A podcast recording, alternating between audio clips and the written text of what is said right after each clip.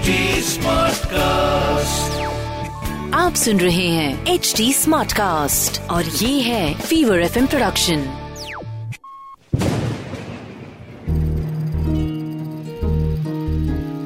बूंदों से बातें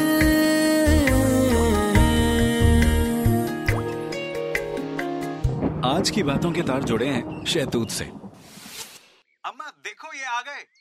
अरे कौन आ गए बेटा? अरे, ये देखो, ये कीड़े जैसे फल नहीं होते हैं। बिल्कुल कैटरपिलर अच्छा ये। अरे, ये कैटरपिलर नहीं, शहतूत है। कब से इंतज़ार कर रहा था इनके आने का?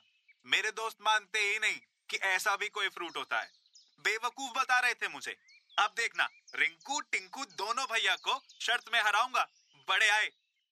सर्दियाँ कितना कुछ लेकर आती हैं अपने साथ।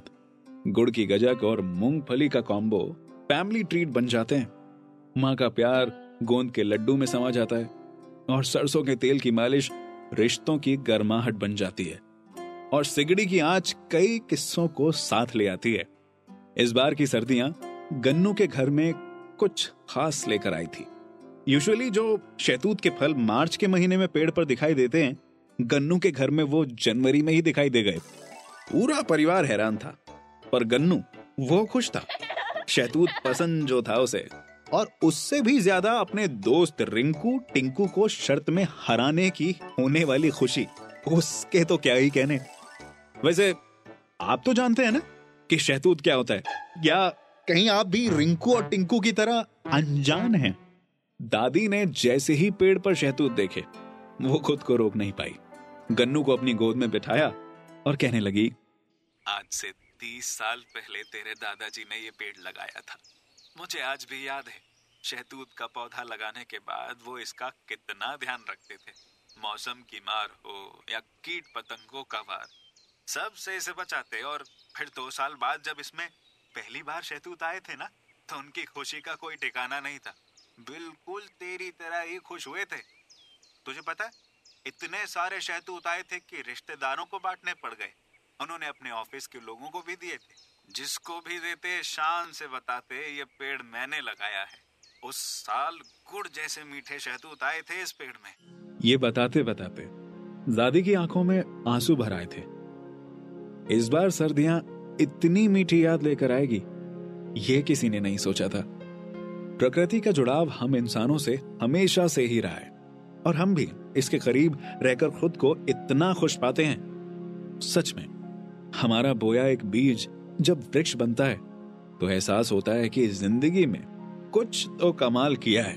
वैसे गन्नू ये सब समझने के लिए अभी काफ़ी छोटा था। उसने दादी के आँसू पोछे और पड़ोस में रहने वाले अपने दोस्त रिंकू और टिंकू के घर की ओर भाग गया, ताकि उन्हें शर्त में हरा सके। जब गन्नू ने रिंकू, टिंकू को वो फल दिखाया तो पहले तो दोनों भाई डर ही गए। फिर मम्मी के समझाने पर उन्होंने उसे हाथ लगाया और स्वाद चखा। एक शहतूत का पेड़। किसी के डर, किसी की शर्त, किसी की यादों और किसी की कहानी को इतने मीठे फल दे देगा। ये ना कभी पेड़ ने सोचा था और ना कभी पेड़ लगाने वाले ने।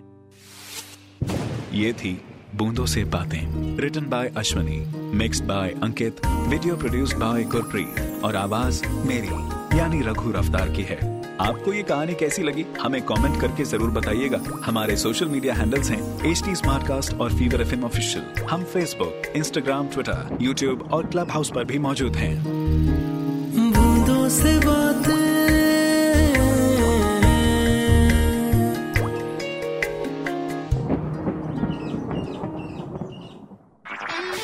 आप सुन रहे हैं एच डी स्मार्ट कास्ट और ये था fever FM production smart Smartcast.